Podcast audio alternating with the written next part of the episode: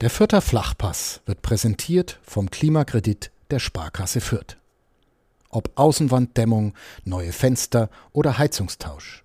Sanieren Sie Ihre Immobilie einfach und günstig, ohne Grundschuldeintrag bis 50.000 Euro.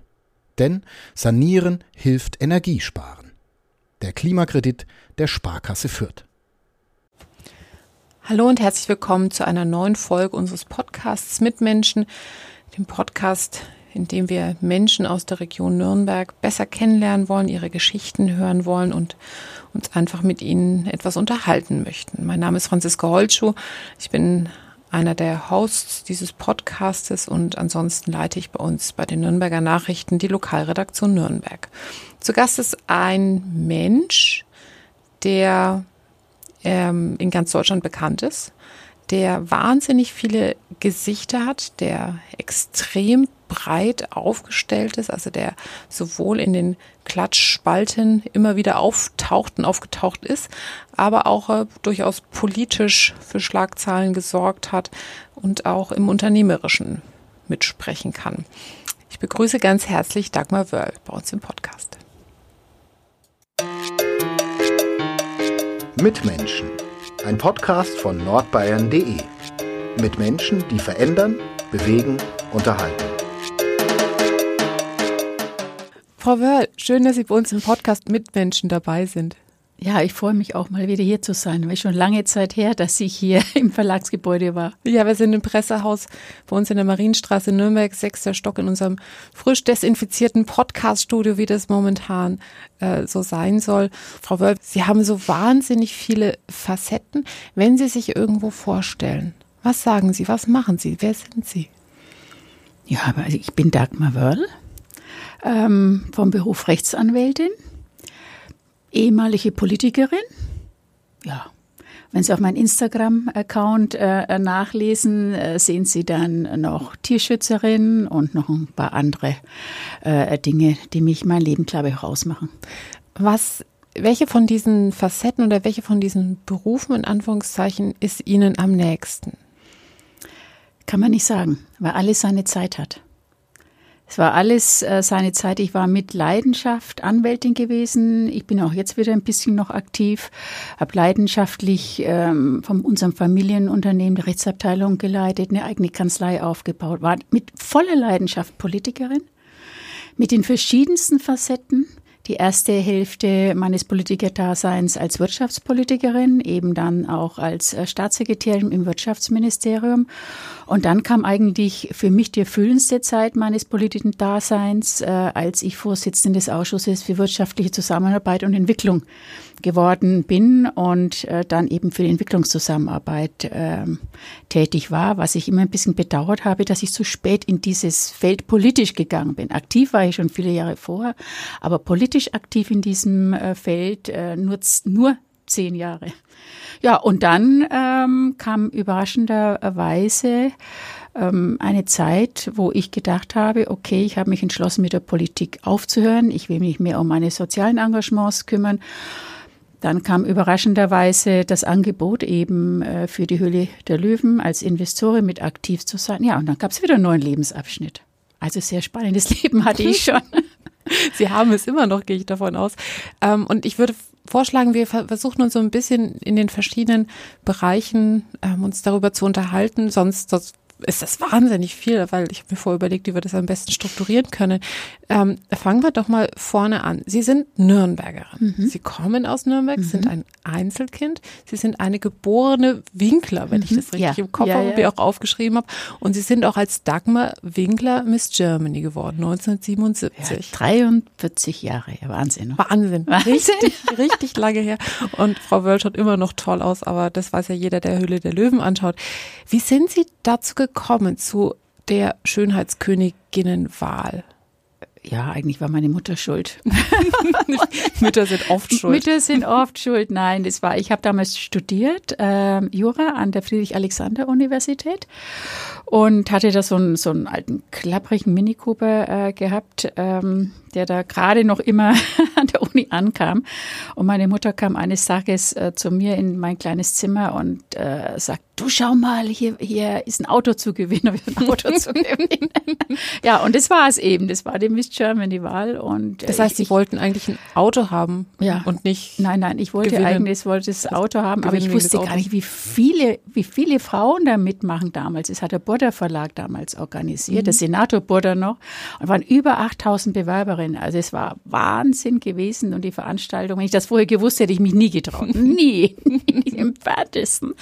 Und die, die Endausscheidung war dann in Baden-Baden. Riesenpompös und groß. Äh, nicht mehr ganz anders, wie es auch heute ist. Äh, ja, aber das Auto habe ich gewonnen und äh, es war so schön. Das erste Mal in einem Auto, einem neuen Auto. Wissen Sie, ich kannte diesen Geruch gar nicht. Mhm. Wenn man in ein neues Auto geht, das frische Leder und so. Das werde ich nie vergessen. Mhm. War toll. Aber es sind ganz andere Welten, denke ich, auch in jemand eintaucht. Also diese Glamour, Glitzer-Welt. Ich weiß nicht genau, wie ihre, wie sie aufgewachsen sind äh, hier in Nürnberg, aber ich stelle mir das dann doch etwas bodenständiger vor als das, was ja, dann in Baden-Baden ich bin, bin eigentlich war. sehr, sehr bodenständig aufgewachsen. Ich hatte das große Glück, in einem Mehrgenerationenhaus ähm, aufzuwachsen, größtenteils bei meiner Großmutter gelebt, weil meine Eltern waren äh, berufstätig bis zur Rente, haben bei Siemens äh, gearbeitet, meine Mutter im Schichtdienst in der Langen, also die war sehr, sehr viel auch unterwegs, aber es ging alles, weil die Oma noch mit da bin. Also eigentlich bin ich ein Oma-Kind. Mhm. Hat mich auch sehr, sehr geprägt, meine, meine Omi, muss ich sagen. Und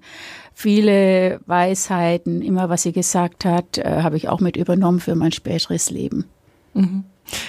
Baden-Baden dann und beziehungsweise diese Glamour-Glitzerwelt, wie fühlt man sich da, wenn man frisch aus Nürnberg, aus Franken kommt und dann sieht man hier Fotografen und da gibt es wahrscheinlich einen Sekt zu trinken. Ich spitze zu und übertreibe.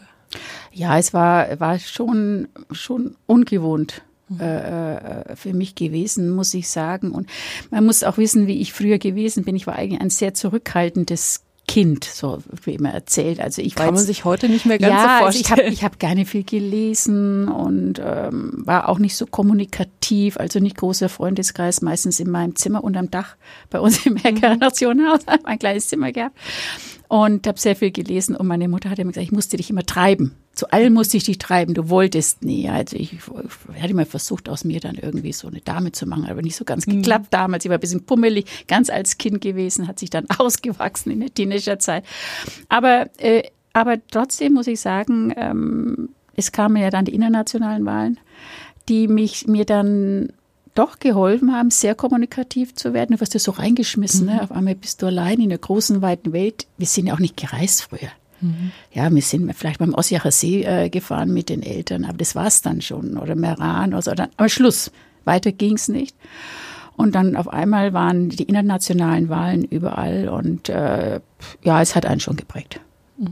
Sie sind dann wieder zurück an die Uni gegangen und mhm. haben dort weiter studiert und Ihren Abschluss auch gemacht. Ja, ich bin dann erstmal ein Jahr nach Japan gegangen. Äh, ich habe dann auch einen Vertrag bekommen damals fürs Fernsehen, habe dann kurz eine Moderationsrolle ein Jahr in Japan. lang in Japan, ja. Können Sie Japanisch? Ja, nein, nicht mehr. Konbawa, konnichiwa, domo arigato gozaimasu, also guten Abend, gute Nacht, wie geht's und so nicht mehr mehr. Und Sie haben dann moderiert auf Deutsch, Englisch, Nein, Deutsch, auf Japanisch? Deutsch, auf Deutsch. Es, was, gab was damals einen, es gab damals einen deutschen Sender mhm. äh, für Deutschansässige. Äh, das heißt, ich bin dann immer äh, so mit dem Zug äh, gebändelt eben nach Kyoto, Kobe, äh, Tokio und aber irgendwann habe ich dann so nach zehn Monaten äh, festgestellt, ähm, das Leben war dort sehr, sehr, sehr teuer. Also mehr als was, was ich verdient habe. Habe gesagt, und die Telefonkosten. Oh mein Gott, gab es ja kein Handy und nichts. Ne? War dort ganz alleine und habe viel telefoniert mit meiner Familie und habe gesagt, nee, hat keinen Sinn, ich gehe zurück. Ähm, habe das Studium dann abgeschlossen. Ja, dann zwei Staatsexaminas äh, gemacht. Ja, dann ging es weiter. Mhm. Wo haben Sie eigentlich Ihren Mann kennengelernt? Ich habe ein bisschen gelesen, was ich gefunden habe über Sie und über Ihr Leben, aber was ich nicht gefunden habe, ist, wo Sie Ihren Mann kennengelernt haben. Mein Mann ist ja auch ein Franke, ein typischer Nürnberg. Also ich habe ja riesen Glück gehabt, äh, hier in der Region auch bleiben zu können und zu dürfen. Mm, ja, ich habe meinen Mann das erste Mal gesehen auf einem Flug nach ähm, Paris. Und ich hatte dort äh, einen Auftrag gehabt. Und mein Mann hatte damals den Nürnberger Flugdienst gegründet. Ähm, hat mit den ersten Maschinen, das waren so Metroliner, die Insider werden Sie noch kennen, so 13 Sitze, rechts und links ein Sitz. In der Mitte äh, ist ein Gang. Und durch diesen Gang kam dann irgendwann immer gebückt der Co-Pilot, also keine Stewardess oder so, der Co-Pilot mit so einem kleinen Körbchen, wo dann wie so Cola und Brötchen abgepackt drin war, was wie zu Corona-Zeiten jetzt. und dann, dann hat es immer geheißen, Käse Käsebrot vom Co-Pilot. Und auf dem Flug kam ganz plötzlich der Kapitän ist durchgegangen. Dann sagte einer zu mir, ja, Herr Wörl, äh, Sie persönlich bedienen heute? Mein Mann hat mir später gesagt, er hat mich einsteigen sehen. Und dann hat er gesagt zu seinem Co-Pilot, das mache ich heute selbst. Also er hat damals den Nürnberger Flugdienst gegründet gehabt, was ja jetzt die jetzige Eurowings ist. Und äh, ja, da habe ich ihn das erste Mal gesehen und ich bin dann ausgestiegen.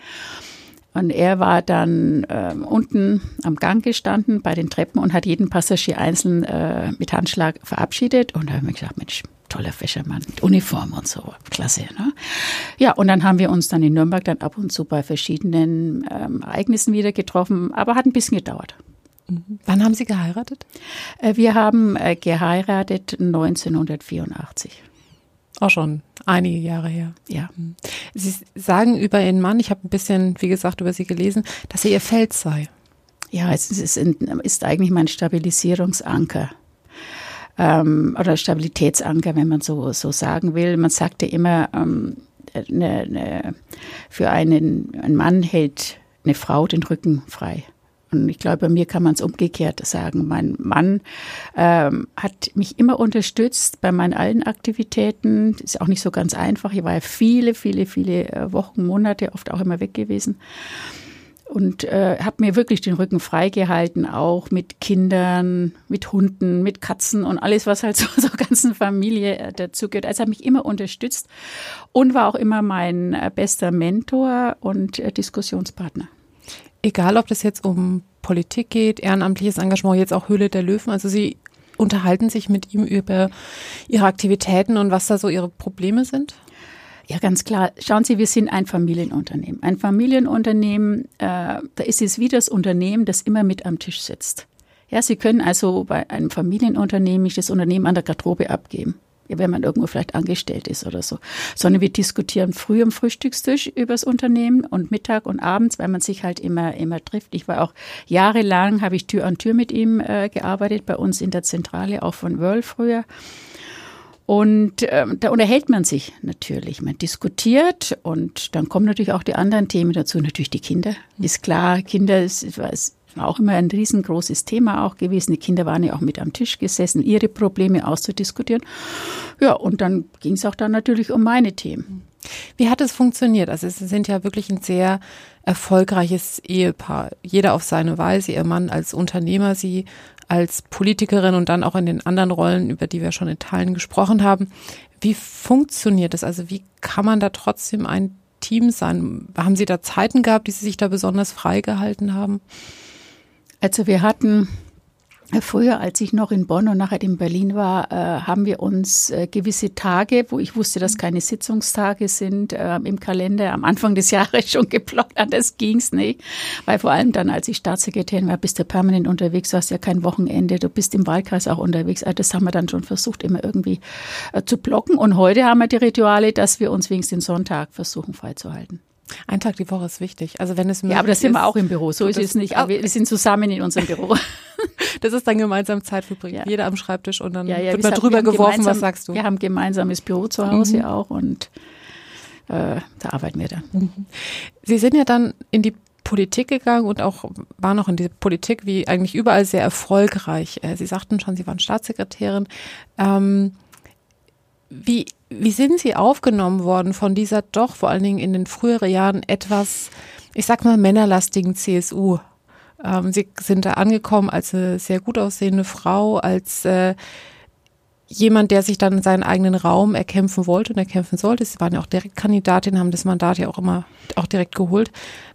Wie, wie haben Sie sich gefühlt in dieser Partei? Also Sie haben schon richtig äh, angesprochen, es war männerlastig äh, damals gewesen, aber nicht nur, dass es männerlastig war, es gab auch gewisse Vorurteile. So nach dem Motto, du bist eine Frau, also magst du Familienpolitik, magst du Gesundheitspolitik. Und ich kam natürlich aus dem wirtschaftlichen Umfeld. Ich hatte damals auch ein ganz kleines Unternehmen gehabt und für mich war selbstverständlich, dass ich natürlich auch in den Wirtschaftsausschuss äh, möchte, weil ich ich habe es auch so empfunden, dass ich aus meiner Erfahrung, die ich heraus habe, auch einen gewissen Mehrwert habe in diesem Bereich. Und den wollte ich natürlich auch einbringen, meine Erfahrungen einbringen. Und Familienpolitik und äh, Gesundheitspolitik, das war meins überhaupt nicht. Aber es hat geheißen, ich sollte reingehen. Aber ich habe es nicht gemacht. Ich habe wirklich gekämpft und äh, war dann wirklich die erste Frau damals mit dem Wirtschaftsausschuss äh, gewesen. Damals war noch Stoltenberg, Lambsdorff, all diese Größen noch mit drin. Daher habe ich auch verstanden, warum die gesagt haben, du kannst da nicht in den Wirtschaftsausschuss als Neuling hineingehen. Aber ich bin dann von Anfang an im Wirtschaftsausschuss äh, gewesen und ja, gut. Aber Vorteile waren da, ganz klar.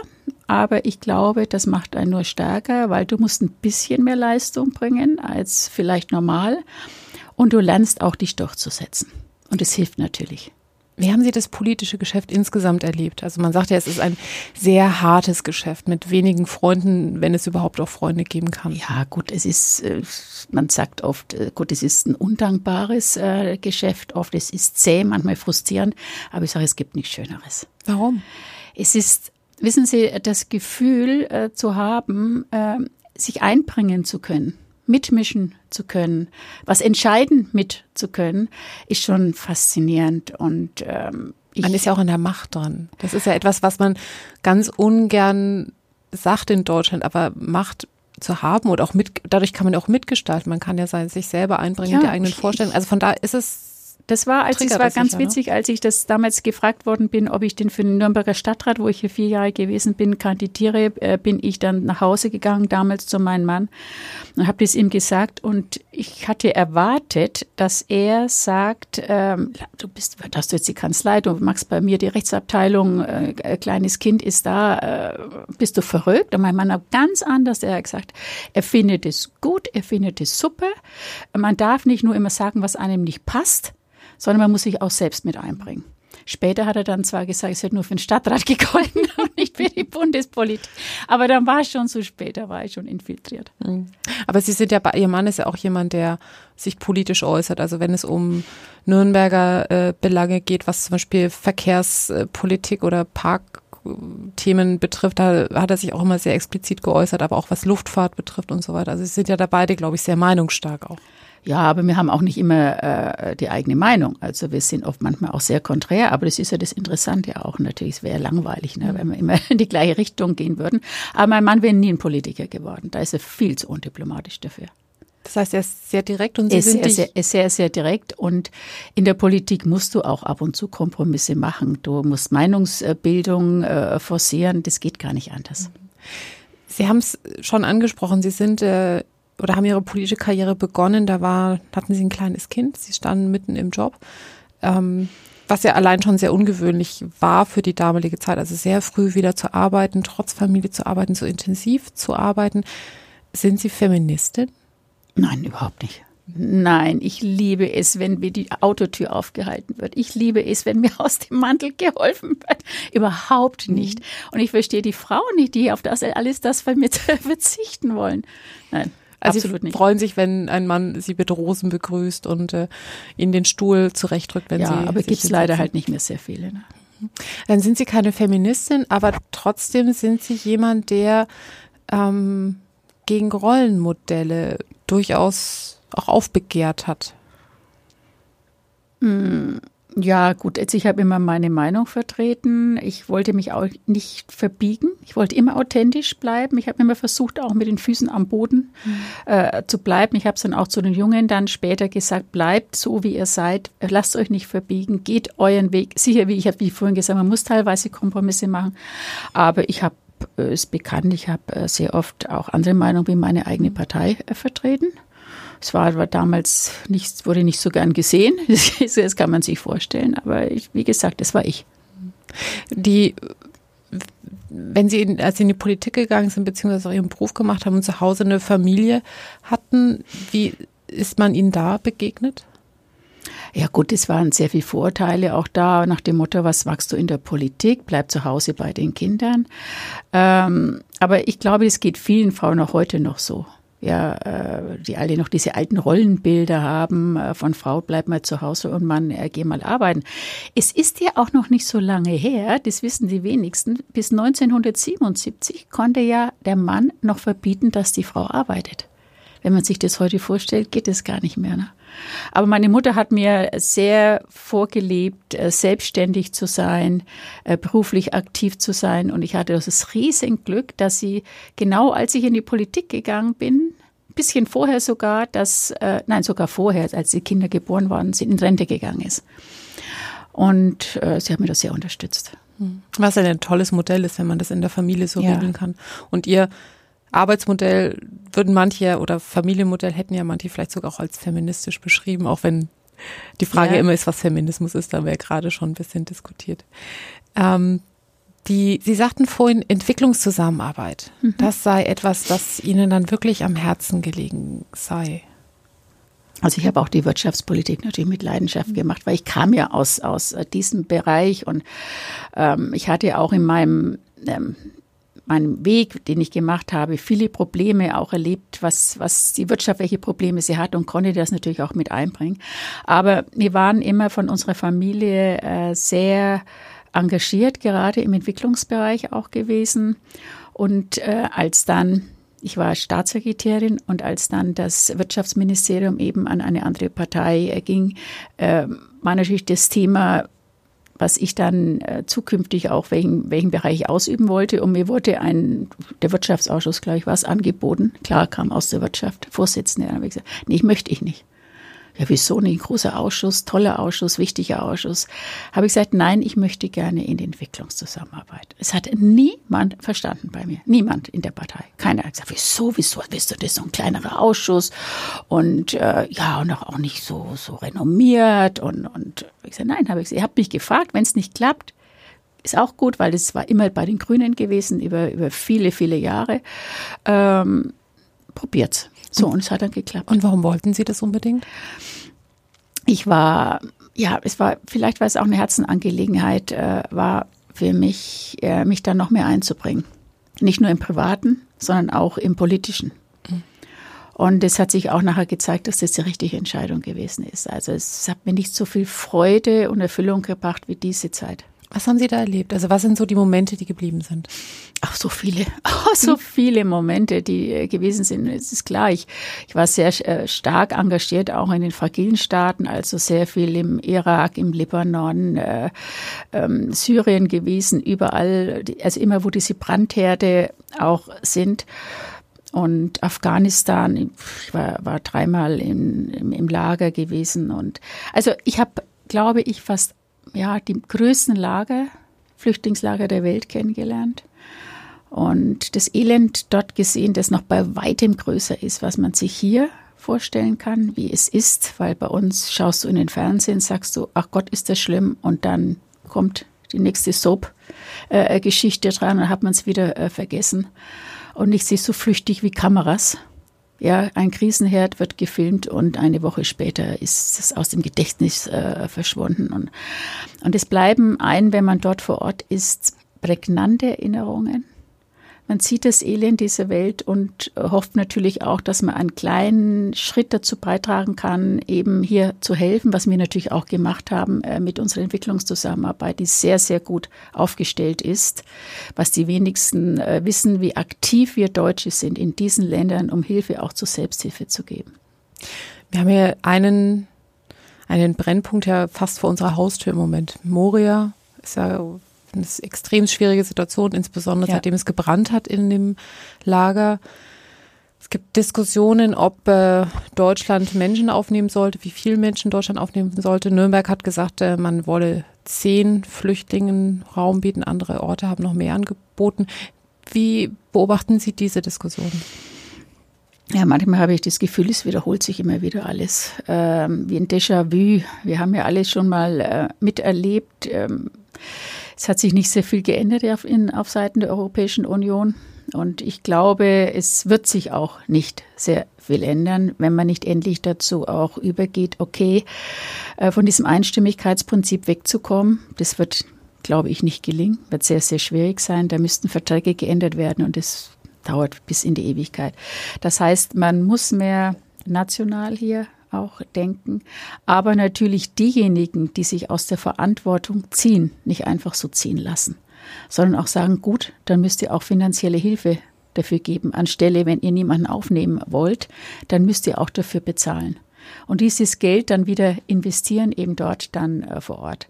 Aber es muss natürlich äh, viel mehr geregelt werden. Es müssen äh, die Aufnahmen Kriterien dort vor Ort natürlich auch sofort überprüft werden. Man muss auch in meinen Augen ein bisschen mehr schauen, was mit dem Geld passiert, was wir an die Griechen geben.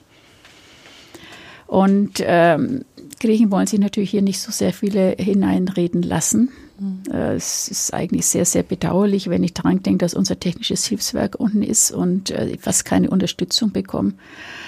Also es ist nicht so ganz einfach. Von außen redet man sich immer sehr, sehr, sehr, sehr leicht. Äh, die, die Menschen auf Lesbos, die Griechen leiden natürlich immens auch darunter. Das muss man auch sehen.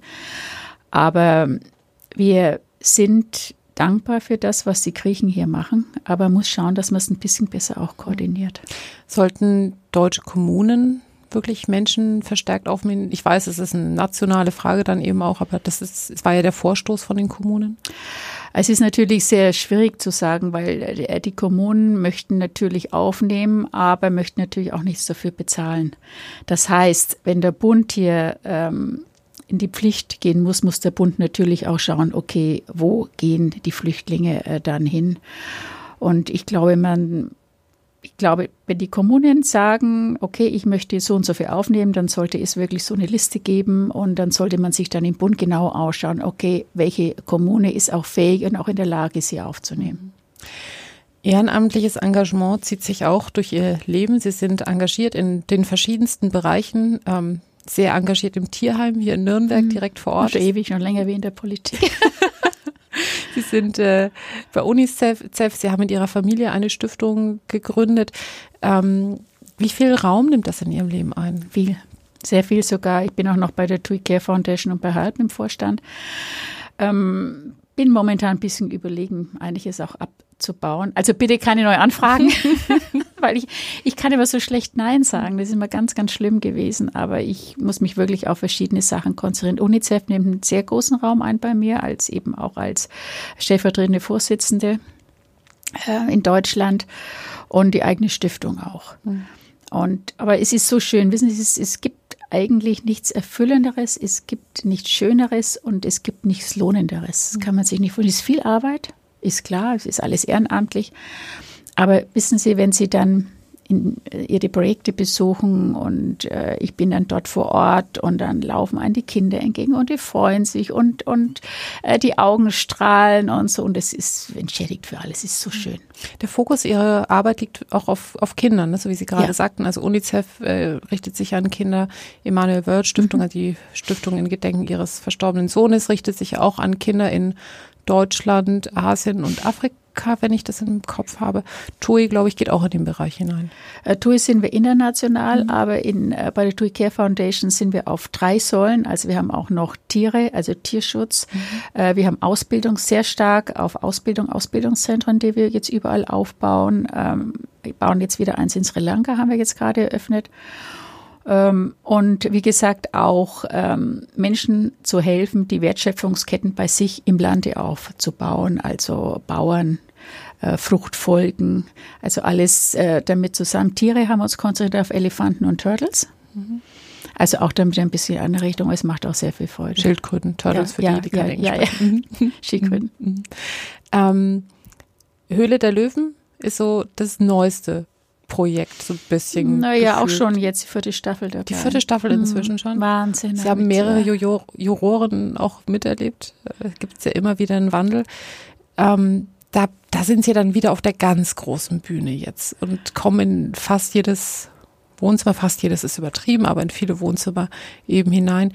Ähm, als was präsentieren Sie sich da? Sind Sie da vertreten als Unternehmerin, als jemand, der ähm, auch in Teilen, sie investieren ja auch in Startups, die einen gewissen sozialen Anspruch haben.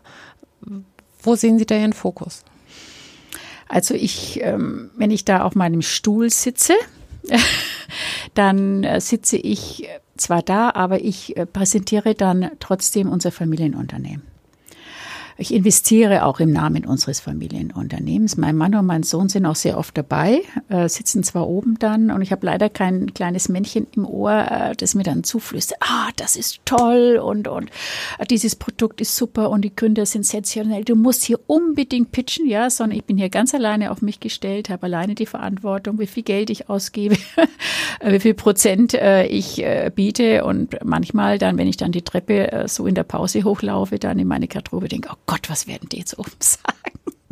Aber toi, toi, toi, äh, bis jetzt äh, habe ich also nie große Schimpfe bekommen. Im Gegenteil, mein Sohn wäre immer noch ein bisschen, äh, würde sogar sagen, ich soll noch mehr ähm, äh, pitchen, noch nicht mehr engagieren. Und äh, für mich, glaube ich, was ich mich ein bisschen unterscheide auch von den anderen Investoren, für mich ist es wichtig, eine Marke aufzubauen. Also jemand in unser Familienunternehmen äh, zu holen, Gründerin und Gründer, wo wir langfristig zusammenarbeiten. Uns ist nicht interessiert, jetzt ganz schnell äh, rein zwei, drei Monate auf dem Markt zu werden, schnelles Geld äh, zu machen, sondern Nachhaltigkeit und Markenaufbau sind, glaube ich, die prägnanten Punkte, die man auch mit zuordnet.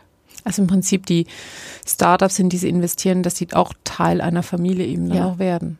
Und ich sage das auch immer ganz offen zu Ihnen, wenn Sie jetzt nur jetzt ganz schnell äh, Ihre Wahl loswerden wollen, äh, sind Sie nicht der richtige Partner für uns, sondern aber wenn Sie Unternehmer wollen, sein wollen, ähm, dann ja, weil ein Unternehmen aufzubauen ist wie eine Bergwanderung. Da geht es mal nach oben, geht es mal nach unten. Das Wetter ändert sich ständig, Sonnenschein und Stürme und braucht einen langen Atem. Das ist gerade auch ein gutes Stichpunkt, äh, Stichwort. Wir sind ja in einer sehr schwierigen Situation im Moment, was Wirtschaft betrifft, was aber auch unsere komplette Gesellschaft betrifft. Also Corona prägt ja alle Bereiche, in denen wir leben. Wie macht sich das bei Ihnen gerade bemerkt beim Familienunternehmen? Natürlich sehr, sehr stark. Ist klar, wir sind genau in den Bereichen hauptsächlich neben unseren ganzen Startups. Äh, wir haben jetzt ungefähr sind bei 40 Startups mitbeteiligt. Aber ähm, uns, wo wir auch herkommen, wir kommen aus dem Textilhandel und äh, sind natürlich sehr, sehr stark davon betroffen. Das ist, ist klar, ist, die, die, die Zahlen werden auch nicht mehr so kommen, äh, wie es äh, gewesen sind. Es sind sehr starke Einschnitte hinzunehmen.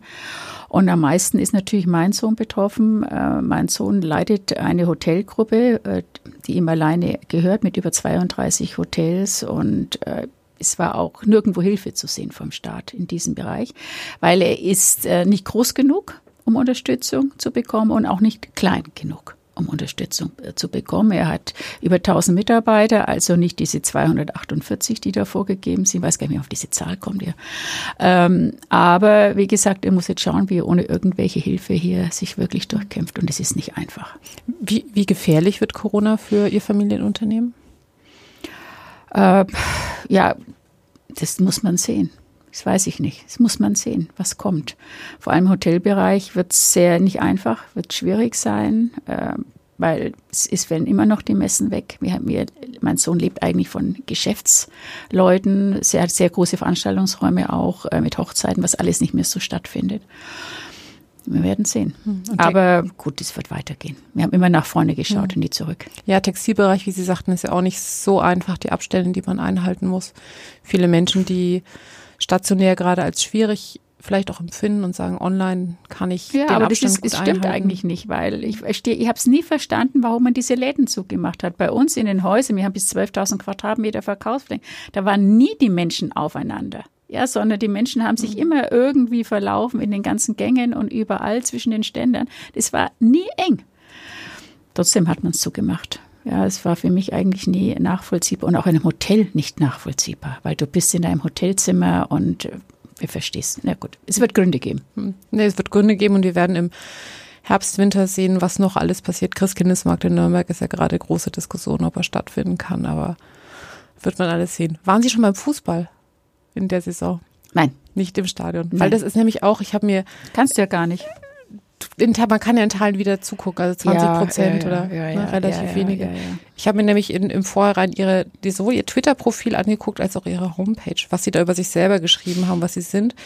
Wir haben über sehr, sehr viel gesprochen, worüber wir noch nicht gesprochen haben. Auf Twitter bezeichnen sie sich noch als Klubberer und als und Komma Wagner steht da als Opernfan, denke ich. Ja, ich gehe gerne. Auf ihrer Homepage ja, auch. Äh, geht auch Moment. Aber jetzt geht's wieder los, ne? In Nürnberg auch mhm. jetzt wieder. Ich freue mich auch auf die erste Premiere jetzt wieder mit Orpheus. Mhm. Das heißt, Sie sind regelmäßiger Gast hier im, Ja. im Opernhaus in Ja, Nürnberg. wenn ich da bin. Bin natürlich nicht so viel da, weil ich habe natürlich, meine Firma ist in Berlin.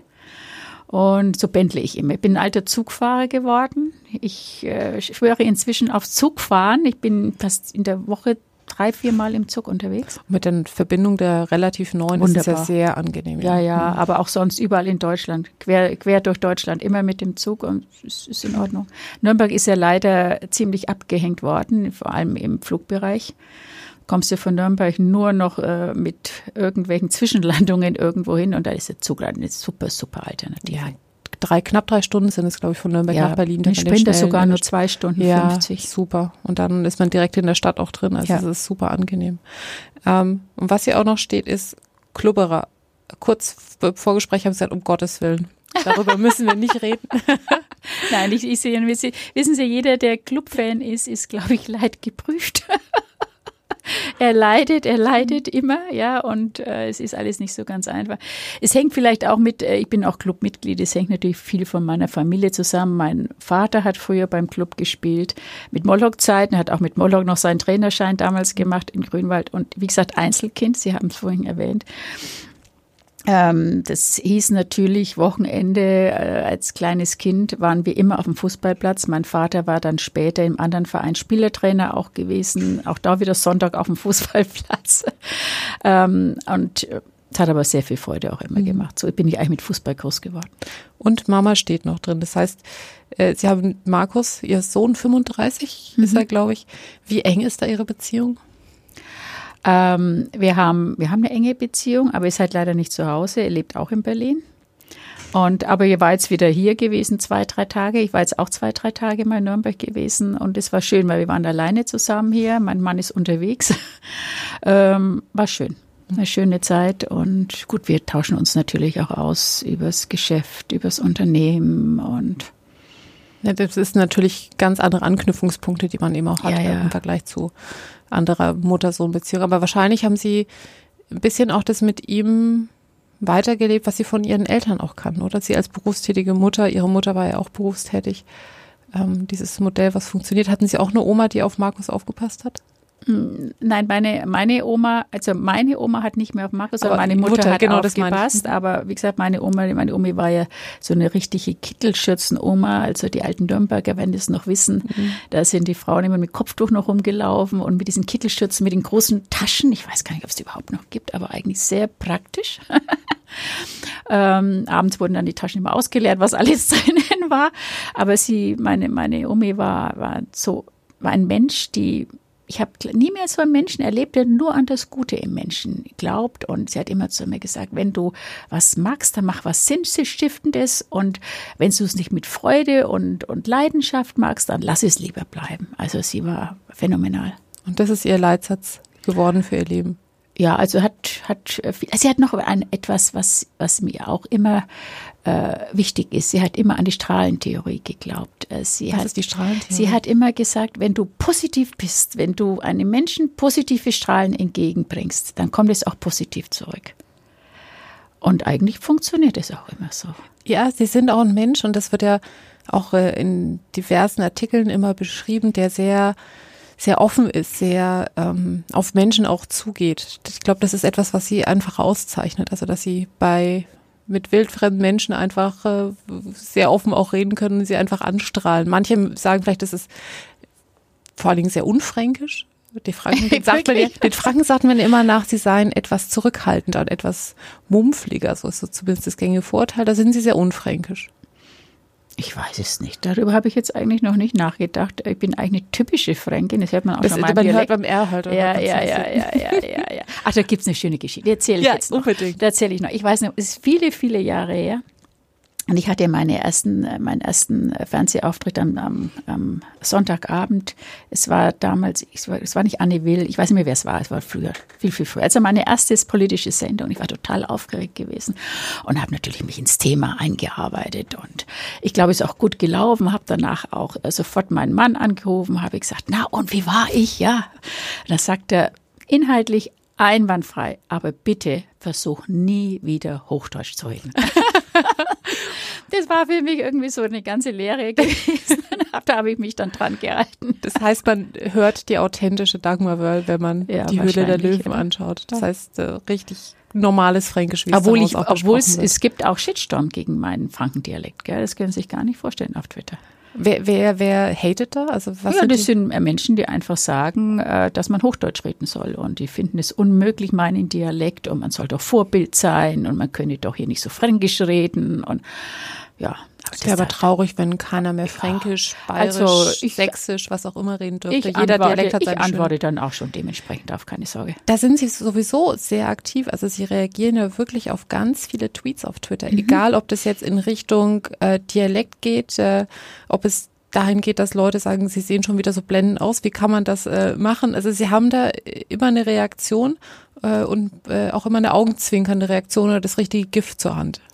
Ja, das muss man auch machen. Also ich sage immer, äh, auch am, bei Höhle der Löwen, ja, die immer jetzt am Montag ja stattfindet, abends um 20.15 Uhr auf Fox, ist eigentlich das Spannendste mit das Twittern. Also ich twitter ja, während, während äh, die Sendung läuft. Deswegen muss ich auch immer einen Blick hinhaben und einen Blick Fernseher, einen Blick äh, Handy. Ähm, und das Twittern, das macht manchmal so viel Spaß, wenn man da mal drauf geht, was die Leute alles sagen und, und äh, wie die reagieren auf, auf, auf die einzelnen Pitche und die einzelnen Deals, ist echt witzig. Sollte man sich mal antun. Ja, das kann man wirklich. Also wenn man eine Sendung schaut und währenddessen Twitter aufhat, äh, es ist, kann sehr amüsant eben sein. Ist auch ein bisschen anstrengend, weil man muss natürlich sehen, ein, ein ein Pitch ist nicht diese 10, 12 Minuten, die man vielleicht im Fernsehen sieht, sondern dieser Pitch ist ungefähr eineinhalb bis zwei Stunden. Also wir haben schon gewisse Zeit, uns zu entscheiden, ne? weil viele denken, wow, also die entscheiden sich jetzt hier in zehn Minuten, geben da so viel Geld aus. Ähm, also eineinhalb, zwei Stunden werden schon diskutiert. Aber wir kennen natürlich die Gründer und Gründerinnen nicht. Ne? Das ist natürlich das Bedauerliche an der Geschichte. Wir wissen nie, wer da durch diesen Löwenkäfig kommt. Und da ist der Unterschied natürlich zu unseren anderen Startups, die wir in unserer Firmengruppe haben. Da hast du Zeit, da schaust du einen Businessplanart, dann triffst du die Gründer und Gründerinnen so und so viele Wochen, bis du dich dann mal entscheidest. Also das ist der Unterschied. Ne? Und wenn Sie es dann am Fernseher sehen, ein paar Wochen, Monate, ich weiß nicht, wie der Vorlauf da ist, später, wie geht es Ihnen, wenn Sie sich dann im Fernsehen sehen? Oh, ist unterschiedlich. Manchmal denke ich mir, ich hatte doch da so tolle Sätze gesagt und so tolle Fragen gestellt. Warum ist das jetzt weggeschnitten worden? Blöde Aber, Regie. Ja, ja, ja. Aber es ist ganz unterschiedlich. Manchmal denke ich, mh, hm, naja, hätte es auch noch was anderes äh, sagen können. Oder meistens habe ich ja mehr gesagt, aber wie gesagt, das ist halt weggeschnitten worden. Frau Wörl, ich bedanke mich ganz herzlich für das unterhaltsame Gespräch. Ich nehme die Strahlentheorie mit versuche ja? mit meinem Lächeln meinen Mitmenschen heute zu begegnen und die nächste Zeit auch. Und äh, vielen herzlichen Dank nochmal. Hat Freude gemacht. Mir auch. Tschüss. Tschüss. Mehr bei uns im Netz auf nordbayern.de